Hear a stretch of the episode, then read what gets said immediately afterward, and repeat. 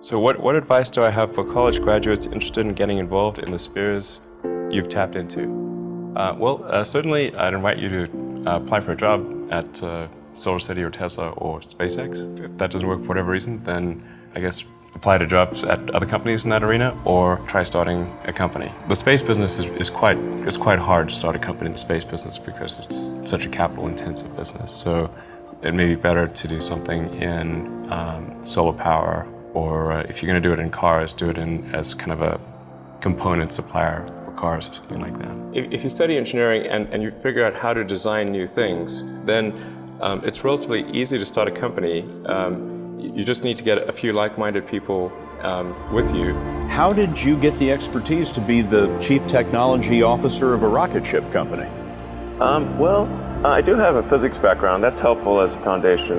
And then I read a lot of books and talked to a lot of a lot of smart people. You know, I think my, my sort of drive to get it done is somewhat disconnected from hope, enthusiasm, or anything else. I just actually just don't care about hope or enthusiasm, motivation. I just give it, give it everything I've got, irrespective of, of what the circumstances may be. You just you just keep going and get it done. What is the one thing that has surprised you about your life? Oh, one thing. Wow. Well, I certainly I'm surprised by the whole thing, honestly. uh, I certainly didn't expect to be to be uh, for any of these things to happen. Honestly, I knew I wanted to be involved in technology, um, and uh, in fact, the only reason I started a company back in '95, an internet company, was because I couldn't get it. There were only a few internet companies, and I couldn't get a job at any of them. I tried to get a job at, at Netscape, um, and uh, sent my resume in and tried hanging out in the lobby, but I was too shy to talk to anyone. And, uh, and then I was like, okay, well, I guess I'll have to start a company because I can't get a job anywhere. I wouldn't say I'm fearless. In fact, I, I think I fear, I feel fear quite strongly. Uh, but I, um, if the, if what we're doing is, if what you know, what I'm doing is, I think is important enough, then I just uh, override the fear. I think also people tend to overweight risk on a personal level.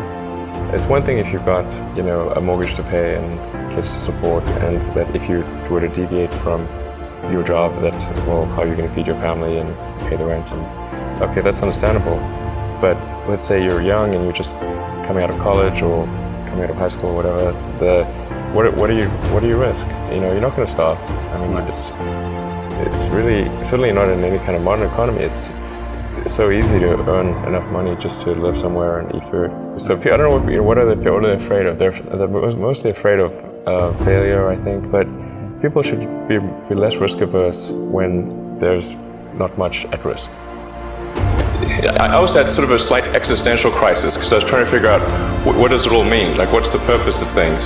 And um, I came to the conclusion that if, if we can advance the this, this, the, the, knowledge of the world, if we can do things that expand the scope and, and, and scale of consciousness, then we're better able to ask the right questions and become more enlightened, and, and that's really the only way forward. What drives you? What, what is it that when you wake up in the morning, do you see a problem and you want to solve it? I, I think the, the, the, thing that uh, drives me is that uh, I want to be able to think about the future and feel good about that uh, that uh, you know we're doing what we can to uh, have the future be be as good as possible, to be inspired by what is likely to happen, and to look forward to the next day. That's that's what really really drives me is, is, is trying to figure out uh, how do we how to make sure that things are great and, uh, and going to be so and um, that's the underlying principle behind uh, Tesla and SpaceX. I think, you know, particularly for uh, Americans, you know, like think about America is a nation of explorers. Uh, people came here from other parts of the world, chose to give up the known in favor of the unknown. So I think uh, exploration, like I think the United States is a, is a distillation of the human spirit of exploration. I mean, I thought both Tesla and SpaceX would fail at the beginning. You, you saw it? Yeah, so, sure. Really? Of course. But nevertheless, you put all your money in that. Both. I expected to lose it. I, well, technically, what I, I thought was, well, I'll take half the money from PayPal, and if I lose half of it, that's okay. Um, Uh, but then, of course, the companies encounter difficulties and then have a choice of like either like let the company die um, or put you know all the money into the companies. And so really didn't want the companies to die, so I put all the money in the companies. And then I had to borrow money from friends to pay living expenses.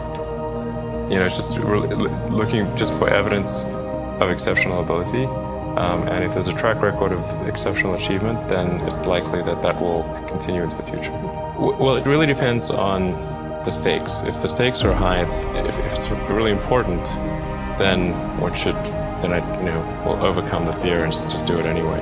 But essentially, I mean, I just drive overrides fear, but I feel the fear. It's kind of annoying. I wish I didn't. Okay. I wish I felt it less. Toward the end of 2008, SpaceX prepared its fourth attempt. We were running on fumes at that point. We had virtually no money.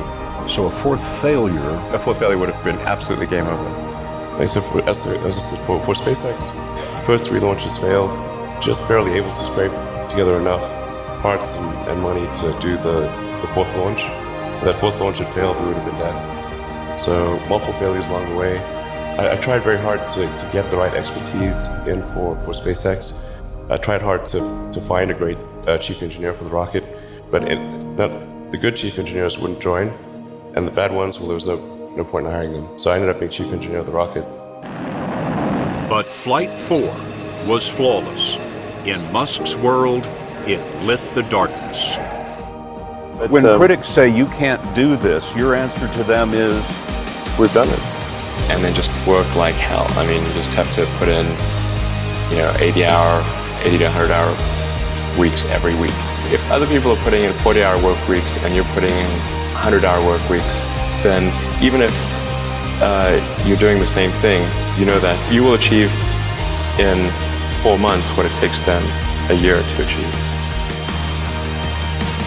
Work hard, like, it, it, I mean, every waking hour. That's that's the, the thing I would I would say. And I mean, if you do simple math, say like, okay, if somebody else is working 50 hours and you're working 100, you'll get twice as done as much done in the course of a year. I think it's important that humanity become a multi-planet species. I think most people would agree that a future where we're a spacefaring civilization um, is inspiring and exciting um, compared with one where we are forever confined to Earth until some eventual extinction event.